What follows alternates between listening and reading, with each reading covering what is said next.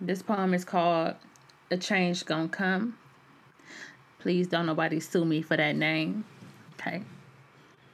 We said we write a poem to hint towards our change, but the words are escaping me. Oh, this is very strange. So I'm just gonna tell y'all that things will not stay the same. We had a stroke of genius and we might just change our name. And we are back as the formerly known as Just Us podcast, now called the Creative Block Podcast. This is the first time that we are officially recording underneath our new moniker. Welcome to the Creative Block, the dopest spot for exploring all things tech, brands, and culture. We're a group of emerging creatives that come together after hours to pick each other's brains about any topic. And whether it's educational, thought provoking, or just plain weird, it's always a vibe with us. So if you're at our block party, you've probably found yourself daydreaming about how the world could be and how the whole squad can win. Come kick it with us, and while you're listening, send us your thoughts to our Instagram at the Creative Block Podcast hit that subscribe button and catch us Thursdays on the block.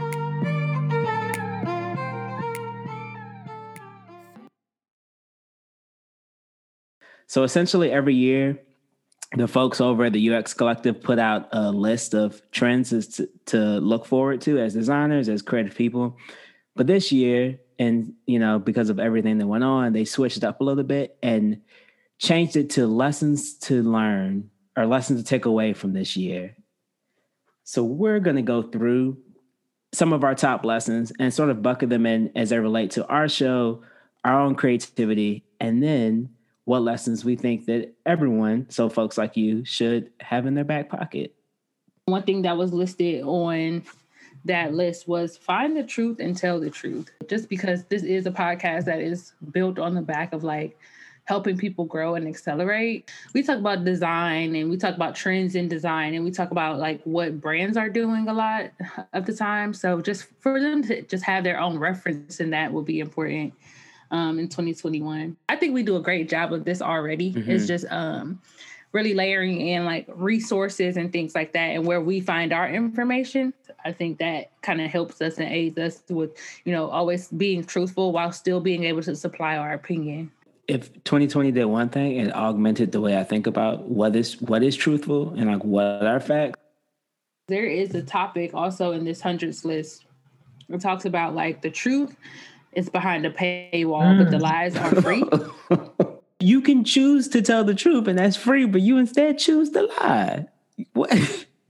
2020, um, it definitely augmented what what is truth. And I think that like brands like Twitter try to be our discernment for us and saying like oh you might want to fact check this.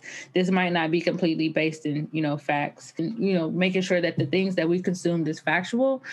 But that was only with like major players. Yeah so trump like um how they revoked his access to like twitter and instagram and all these social media platforms like that's a con- that's a power and that's control. To be able to control your free will to speak um and if they're doing that to him, of course, like we we're little people, so we don't really have any power or control, but they could do that to us too and kind of control our freedom of speech and our platforms. And I think that is a terrible use of like that that is such like a like a dystopian way of like think looking at it if you think about it, you know, because everybody sort of applauded them for taking Trump off, but then the reverse of that is they can take any of us off and they can limit any of our speech, any of our, you know, certain a certain place. And I don't think we all see these social medias as, you know, a platform like that or as a place where, yeah. where we can get like restricted in that way. And our good sis Keri Keri Hilson. Is that her you name? say Kerry Washington. Keri Hilson. No, talking about Beyonce's the the Beyonce yeah, the wannabe.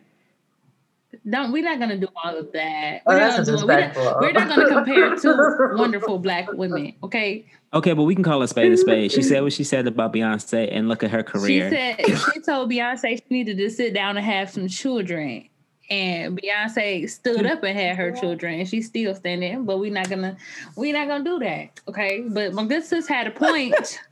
Okay. When she said what she said, and people, it, she got a lot of backlash for saying that, you know, it was a power move for Twitter and all the social medias to snatch his uh his privilege away to be able to post. On the long lost social media episode, this is the type of thing that we got into, where it's like, what is the ramifications of setting a precedent for something like this? And we will not recover that episode but again. Guess- but okay. Power moves like that augment our perception of truth. Because if you well, if they can essentially change and dictate who is on a platform, that changes what becomes the truth because it changes who's speaking. So unless you put a hundred percent, you know, factual evidence up here, I don't know. It's something, you know, is the truth actually the truth, or is the truth actually false or fa- fabricated? Is a better word for it. Well, child, listen. This is why we have to be you know, we have to use our own discernment. You have to be able to decipher for yourself what you want to believe and what you don't want to believe. And I think it's a, I think it's a very personal thing of what you think the truth is. Because I can tell you the sky is blue. If you think it's green, then well, how can how can I prove it to you when this the sky is right there? You can just look at it and see that it's blue. That goes kind of hand in hand with what um, I thought the lesson for our show would be is that you know we have a lot of this power as designers of mostly digital things. You know, a lot of these platforms a lot of people are using. Um, and lesson number 54 was being a designer is still a privilege. I'm a designer, I'm a black designer, but I still have some sort of privilege in holding this role. But I'm also part of the oppressed group. Mm-hmm. I think it's a call to action for us to step up in some of these roles and like recognize it is a privilege to step up.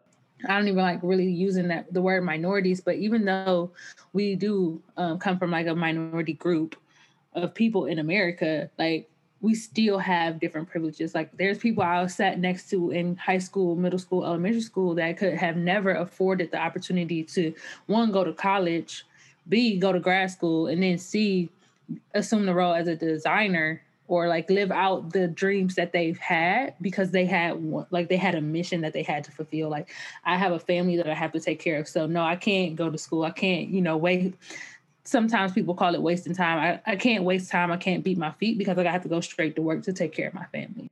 The designers that that are designing right now, like us and the people that came before us, they were not designing spaces for the people that we sat in the classroom with that didn't have these opportunities. They, they're not designing things based on that. So I think it is our responsibility to be the voice of those people who are unable and I don't know that we set out to become role models, but I think it's cool that we are able to, we have the privilege of showing where we're coming from, what we've learned, have conversations out in the open. So when you when you guys talk about truth and how it relates to our show and just being transparent, I think that a lot of what we do is because we want to develop ourselves and because we want the people around us to have the opportunity to do things as well. Because I know that I've had tons of mentors mentors that were paving the way just for me to be able to do something. Yeah, but I think that that's what we're like. That's kind of what we're accomplishing too with our platform. Is one we're calling awareness to it. Like we calling we calling people out on their bullshit for real. Like this y'all doing some crazy shit and y'all need to fix it. And two, we're making room for the people who look like us. And so as we're on our way up, I think that something that I do and something that I know for a fact that y'all do, if somebody reaches out to y'all on LinkedIn or Instagram, like can you, you know, can you look at my portfolio? Do you have any advice for me on how I can transition into mm-hmm. these roles? Mm-hmm. Just being open and mm-hmm. available mm-hmm. to be like, yeah, you know, whatever. Like what what what do you need? I got you. Right. Um, and being that like being the person to bring them up as well because yeah we still fighting battles up here mm-hmm. but the people i think that people have to fight battles and we just you know that's that's what we're doing we're here to like pave the way and to make room for the people who come who's coming after us. And i think that's very important. That's a good transition to the one that i had to share. Because we're talking about transparency as well as um like balance and being selective of what you can give. And the one i was to talk about was that the best design conversations are not televised. And they go into saying how people are only showing their best selves when they're on LinkedIn or they're speaking in panels or whatnot. But for us, for our show, we're doing more than that. We're not only doing the stuffed up versions of us, we're very much acknowledging that we're novice and on our journey somewhere. Um, and we do what we can, certainly, but in between ourselves, you know, what we're planning, we're doing things that result in what people see. But on the back end, there is effort that we apply and can be applied towards um, you know, like doing what we want, uh, seek out to do, like inspiring other people, making room for other people, um, and just getting out there. Like what you just talked about with people finding you on a list treasure and then asking, like looking for answers, like that's not doing their due diligence. And that's something that we do on our own, like to get our show out there and to kind of continue to make connections, as you said, and network. And I think that's something that the show will start to see fruits from in this year. We've built a good foundation. That's so that. true. Like the the sort of days of having the the poster child for design, I hope are coming to a, an end, and more people can have these sort of underground conversations where people can, you know, be free for themselves and actually feel like they can have that spot. I know that's one thing that this show is, you know, and will always be um, but it, God, I just hope that we don't see no more like rock star designers and this is that and the third anymore. Yeah. I think I, I don't know how fast that's gonna phase out. Please but, let it be tomorrow. but we are I think I think it's right now is death to celebrity in whatever way that celebrity is. So death to like the rock star designers, death to like people who take all the credit, death to you know all of those things. And I think it's going to be a slow phase out, but you know, it's it's happening. It's happening. Yeah. Mm. I feel like out of all three of these things, or three lessons that we mentioned, something that shines true is just like truth and just all of the the many ways that truth can live, right? Mm-hmm. Yep, being true to you, being true to the information that you put out, being true to like, yeah, just I think that's I think that's accurate. Truth is definitely a string that kind of strings those three along. And uh, SP back back to the um like the best design conversations won't be televised. Like we we knew that we knew that coming into uh doing this podcast, like we used to have conversations all the time, and y'all were like, "Why don't we just record these conversations? We always have good conversations anyway. We used to be in the basement studio." so here we are recording some, I guess, some good design conversations. But even still, like we have conversations outside the podcast that still are like wait, hold on, we should be recording this because this this is good stuff. To capture this because it'll be times that we're not even trying to be on, that we're saying things and like just having this mm-hmm. deep conversation. Do y'all feel like it's weird being on the mic as a as a way that like makes it feel like it's televised? I feel like sometimes I get on this mic and I'm just like, girl, I done went blank until I get, you know, until I get warmed up again. And then it's like, mm-hmm. okay, this is natural. This is all feeling. This is, you know, it doesn't feel as because I think that sometimes having a podcast can make it seem that we are a performance in nature, you know? Like, oh, we're trying we're trying hard to have yeah. these conversations. Yeah. We're but experts. Like, no, if y'all yeah. met us, this is fucking how we talk all, all the all the time. all the time. We're just nerds. Like, like, it's, it's, you know, it's no trying, it's no being that it's no thing into a box. We're really just like, y'all see this shit? Or oh, I wonder how this happened, or mm-hmm. look at this cra-. you know, it's and and so I feel like we are a living testament to just living in our truth and just being ourselves, regardless mm-hmm. of uh, you know fame, fortune, or whatever other people are like aspiring for. We just thoroughly enjoy talking about this stuff. I don't know. So I guess the, the theme of the creative block for 2021 is truth in all of its forms.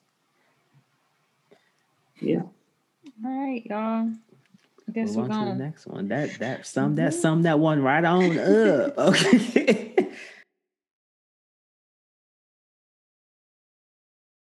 from this 100s list, what really resonated with us personally, or what lessons do we want to take away from it, or you know, what, how do we plan to implement these uh, next few into you know our personal creativity? So the one I had was number 28 on the list, and it says not every project needs to follow the same process. Mm, Our goal. Read that one again. not, this one is for the people in the back. With bravado. With bravado.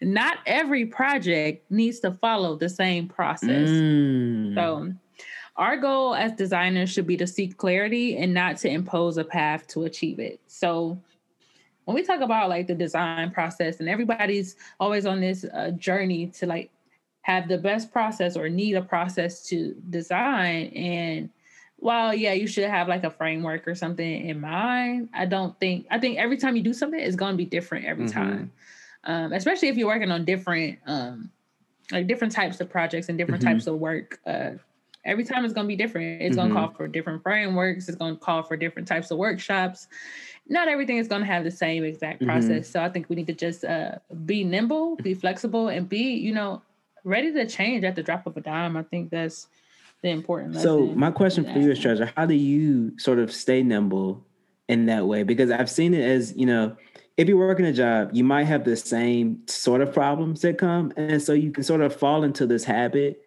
because you you know you just get so used to okay here's a problem. I know we do a b c you know you kind of fall into that rhythm and groove. So how do you yourself like combat th- that type of stuff?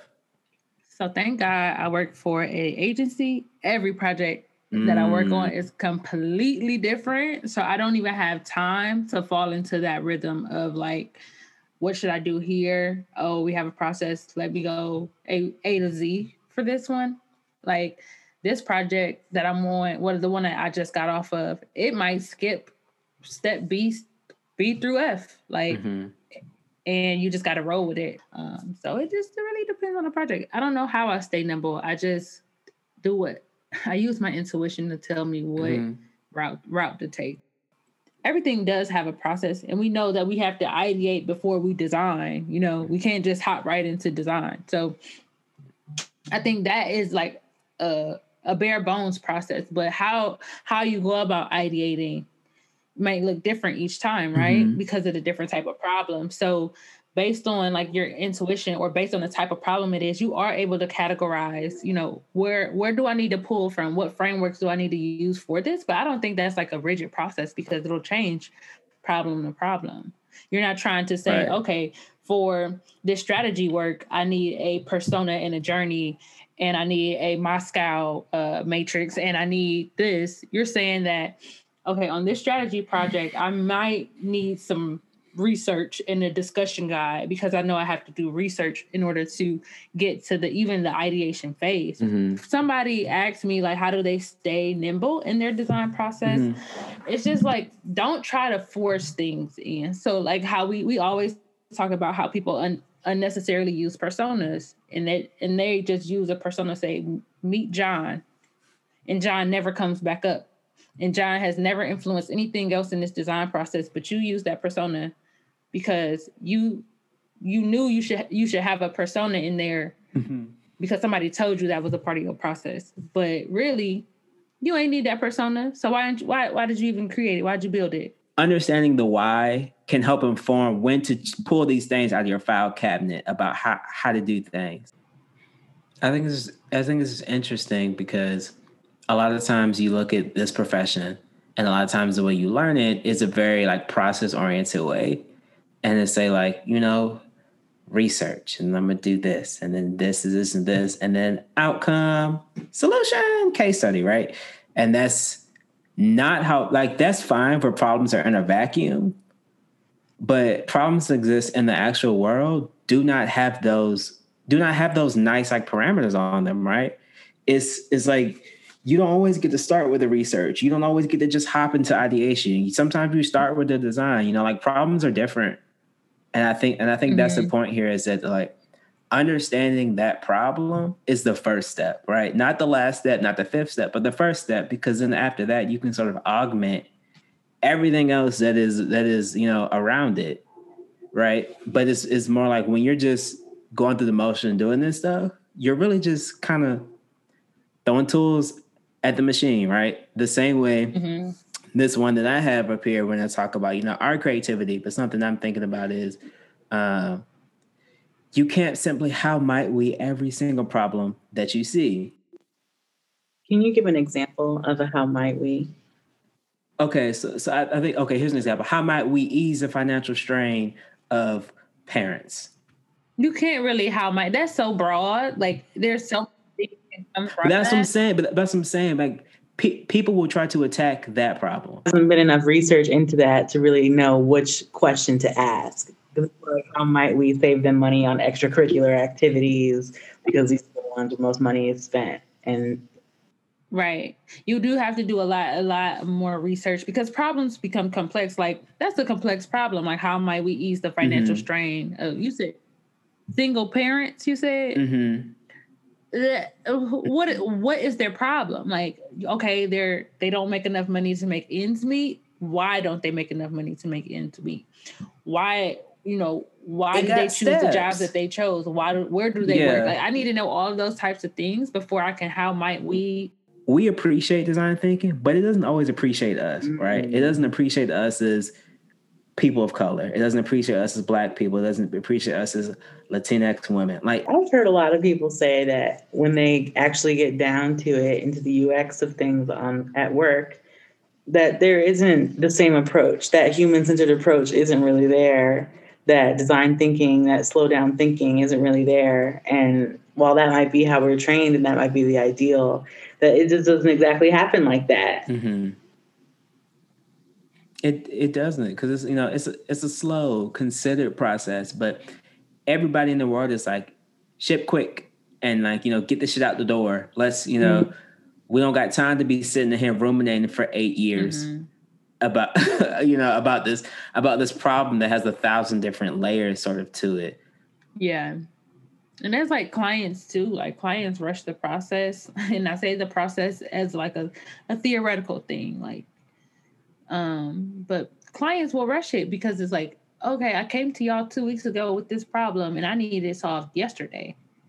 So like, and they speed mm-hmm. it up, but it's like, damn, we don't even get time to like marinate with it. Mm-hmm. Some of these problems that people are, you know, that we're out here sort of design thinking around are systematic issues that no one designer, I think, is going to be able to solve. Like if, like you see people out there who are saying like, okay, how might we get rid of racial inequality. And it's just like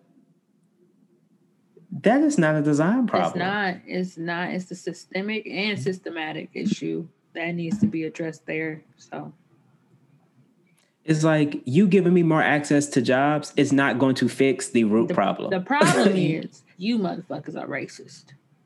The problem starts within. so now you got to you got to. What what did Michael Jackson said? You got to look yourself now in the mirror. In the mirror. You know it. Mike in his grave. He don't know if he want to turn over oh. or if he want to oh. clap. you know it. You know. Come on. Anyway, for that leads well into mine. Michael Jackson. No, not the Michael Jackson. Okay, the one that the one that you guys got me thinking about was eleven and twelve, where they say empathy is not enough, but compassionate action is better than empathy. Mm-hmm. Y'all remember when I did that? Um, when I did my thesis on understanding what empathy mm-hmm. was, and how I made the point that like empathy is a is, you know is a muscle, right? And it's a muscle that allows you to act compassionately. It's a muscle that should allow you to have some action. And without it, you just up here feeling a lot of shit right? Yeah. But feelings are not enough, you know? Like, don't get me wrong. I know designers want to be empathetic, right? We say that we need to be empathetic, but uh one, I don't think that we all are. There's no way we can be like prob- mm. like probability and statistics are at play here. Mm. That, don't, mm. that don't mean they're not great designers though, or don't they can't be great designers, right?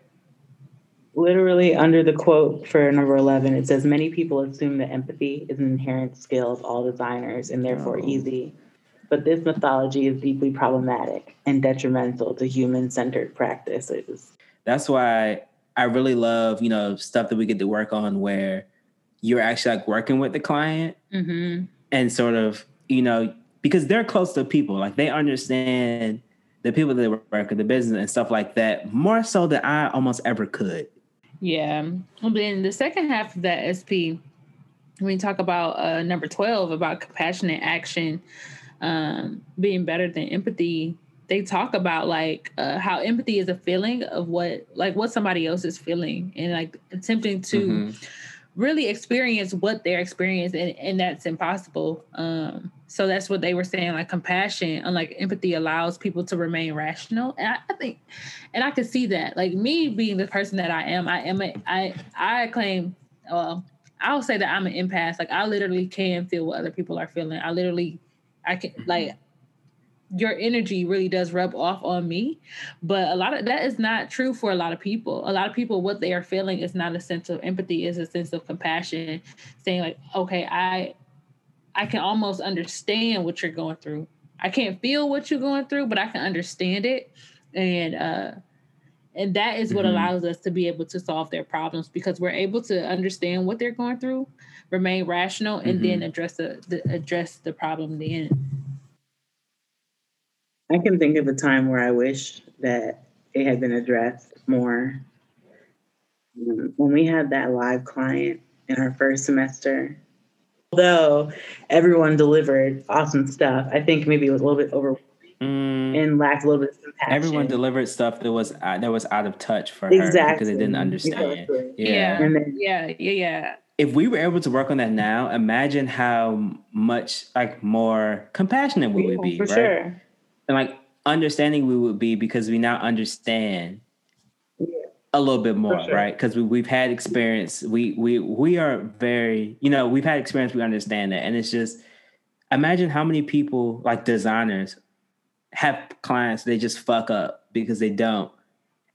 they don't Yeah. understand they don't relate and they don't like with with her i feel like with her and this is just me i i understand where she's coming from. I understand what she was trying to do. I understand. And then like y'all said some of the solutions that were presented to her i can see how they were overwhelming because they were completely out of touch with what she Mhm. needed. She just wanted to know how can i keep my family business afloat? Motherfuckers is giving her digital installations and nigga she can't afford that. I'm sorry y'all. Excuse my language but if she can't afford that shit like come on y'all be realistic It's like your heart was in the right place, but Yeah. you know, And I didn't realize who we were dealing with, i think honestly. Or else I would have said something. But I had to have like little asides with people as as the project went along, just like, hey, like you understand where the starting point is. Like obviously it's not gonna be what you're used to working on, but at the same time you can offer valid advice in a kind way. But I guess I didn't emphasize it enough. I was just about to say, like, that could have been a great opportunity too for the professors to be like, to to really drive home a lesson in compassion and empathy for the people that you are working with. Because as consultants and as like creative people and people solving problems for brands, I think that's going to be important because you never Mhm. know what what you might encounter. Mhm. Say say you have a, a client pitch with somebody and the client just had a baby and maybe she need to bring her baby to the pitch and she got to breastfeed her baby in this pitch girl, that's a wild Like, example. how does that But I, I bet it. I bet it happened. I bet it's happened. what has allowed y'all to sort of work on your own empathy and your own compassion? Has there anything like recently or in the past like year or so that you're like, man, I'm I've grown from this. For me personally, it's been like getting getting a dog has allowed me to sort of diffuse certain situations at work because now I'm able to understand that like, you know what, this was a fault. The problem is communication here and not between you and I. Let's attack that and you know like move forward with that. Um, that's been I guess really good for me and reframing a lot of stuff. one thing that has helped me and this has this wasn't recently just probably like four years ago maybe five years ago i worked at a call center and that really like I've always been a compassionate and empathetic person, always my whole life. Uh, my mom always used to tell me like, stop wearing your heart on your sleeve, stop you know letting people affect you so much, and stop letting you know people's emotions affect you so much. Um, because I like I've always been this way. But working at that damn call center, child, I had to learn how not to cuss people out, and it works. Like bringing that call center etiquette back into my life, it kind of actually hindered me in a way because now I be I be I be grace giving people too much grace when I should just cuss them out and keep it pushing, but I don't because I really be thinking like, okay, I don't know if you had a bad day today. I don't know what's going on today, but working in that call center definitely helped me. Yeah. What about you, SP? Remember last year I didn't want to have a mentee. Mm-hmm. So I felt like there was too much going on in the program. It was too much going on. I'm not sure how I'm gonna be a resource to you, um, but ended up I inadvertently acquired a mentee.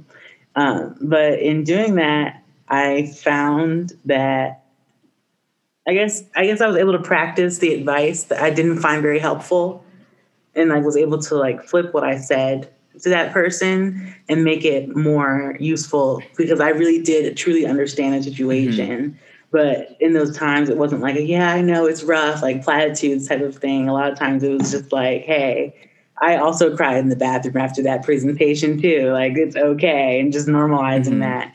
And I think that made all the difference for real. Um, obviously, I got to check back in with the homie, but mm-hmm. um, I do think that I was able to make like a positive difference um, and that's not how I would have approached it before. I think if you would have caught me a year or two prior, I would be like trying to give like real advice and like, oh, you should do X, Y, and Z mm-hmm. instead of just being there in that moment, right. sharing something that's embarrassing about me that, you know, helps you normalize you. Right.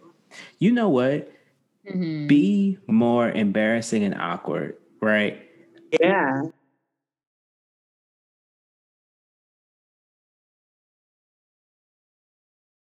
They were talking about I think it was at my internship. Um, they were talking about like pauses in conversation and like in one on ones. And they were saying like, yeah, you know, most people try to like wrap it up, but he said, live in that moment for a little bit, make it awkward, make it weird, you know, bring up some stuff. And I was like, you know, that's true because out of awkwardness sometimes comes this comes like vulnerability that sort of allows mm-hmm. you to like uh, you know understand people on a human level a little bit more. Like it's it's okay to sit in silence, right? That's something I had to get comfortable with. But it's like, I don't know. I, that was an aside. That just really made me think about just like being awkward and being vulnerable and how that's how that's sure. an important part of this is just sort of yeah, being open. Yeah, for sure. It really helps people, especially when they think that you've got it together all the time. Or they think that you're like super mm-hmm. like charming. You can just be weird mm. and awkward and be like, "Oh my god, yeah, I'm super weird," and then they're like, "Oh my god, I'm weird too," and they that really means something to people like that. It really does. Weird people really like finding other weird people. They do, and then I mean, I the know. fact is that we're all weird, right? Exactly. Okay. So, any last words? So, for our creativity and our own intention, was there a theme for this? I think that the thread there was really understanding problems mm-hmm. like understanding the root of a problem. And I think that's where the compassionate action gets tied in. All right. So our last topic area, our last thing is to talk about uh, for the folks. So for people at home, for their creativity, what are some lessons do we think will really resonate with them? You know, we've talked about our show, we've talked about for ourselves personally, but now, what do we think are those moments that people should be having for their own sort of creativity? SP, and I'm going to give mine. Number one is act more than you talk and listen more than you think. And I say that because it's something that I personally have struggled with in my creativity of just doing the damn thing. And a lot of the times I feel that there are people who know they're creative and then they don't do anything to create, or they know that they're into this hobby and then they don't work at it or try at it. And I think there's a lot of people who are probably suffering mm-hmm. for not creating what's in mm-hmm. them. That causes a lot of regrets to y'all. Trust me. There are so many things I wish I could go back to high school and do. Mm-hmm. Child, um, if only. Like, but we don't have time machines yet. So y'all be in the moment. Yeah, really do what you set your like follow your heart, follow your intuition. And I, I promise you it'll never lead you astray. Um that if I had to give advice today, that'd be the piece of advice I give. It is, you know, more, do less. A lot of times I even think back to how many times I've sort of held myself back from you know doing something from speaking up from getting into this venture you know from any, any sort of reason how i've just been like nah you know i think it'll be cool but i'm not gonna do it. And that's just and that's just like you know i'm not mad about where i'm at now right? I'm not mad about those decisions but there are opportunities to sort of learn. I feel like those moments when you stop yourself are also opportunities to learn more about yourself and sort of figure out well what's stopping me right?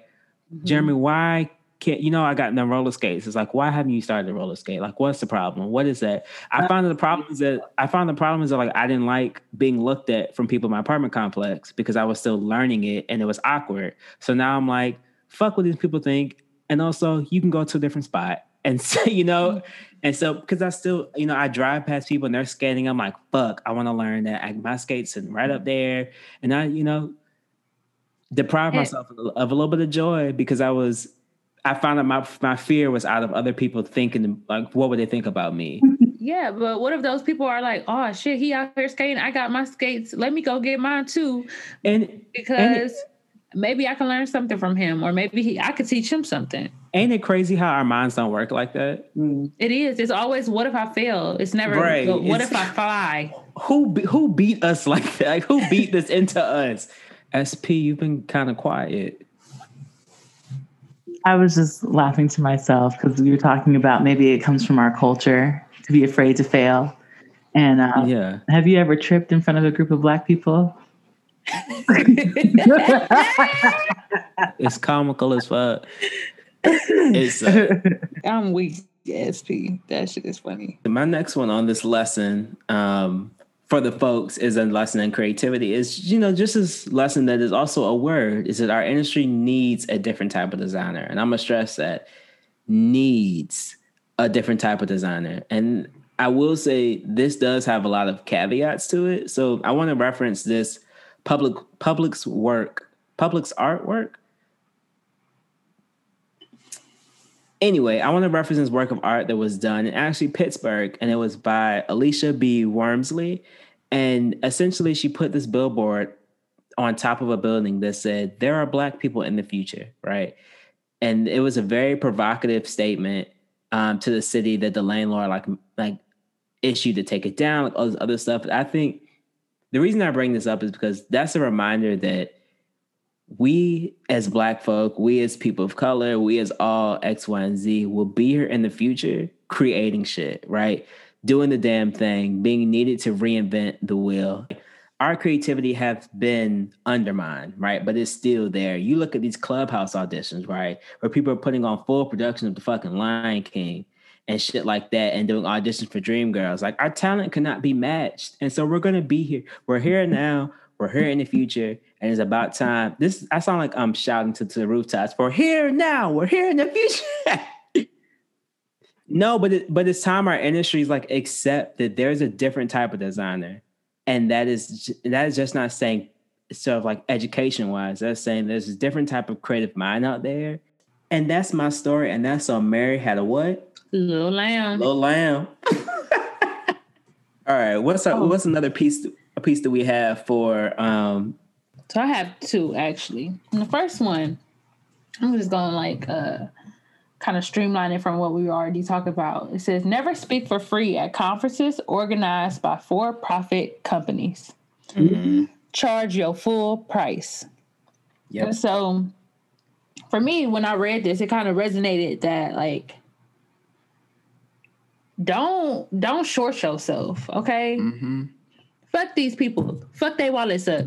That's what I got from that. When I read that, that's what I heard. Um, but I also feel like it's also like this sentiment of, you know, don't don't like walk into a space and become small because you're the only one in the room. Don't, you know, be who you are, be loud, take up space, do what you got to do as long as you get your job done. I think that you are able to be who you want to be when you want to be, you know? Um stop like I don't really even know how to say. It. I just feel so passionate about this. When I read that, yes, Stop don't discount yourself. yourself. Be be you. Be completely you. Like stop code switching when you like just be you. Mm-hmm. Like that's it. Like that's my nugget from this from this piece. But like again, that goes back to like as we've said like thousands of times before, like it's almost impossible to be you when everything around you is telling you to be a certain be a different way. And if if one thing you know on this podcast that I would like to say that we are we are a protest to that notion because we are what living in our truth and just trying to be ourselves and talk about this stuff in the way that we only know how, which is like authentic to us. Mm-hmm. So it's charge your price and be yourself. Add tax. Add tax. Charge your price to add tax. Like that's really how I feel. Um but yeah, that's my piece for um that. And then the other one that I have that I wanted to talk about is like craft. Um, it, it is portfolio season, so naturally, people are going to be people are going to be reaching out to us to um, review their portfolios. So this one is a portfolio is about your craft, not your projects.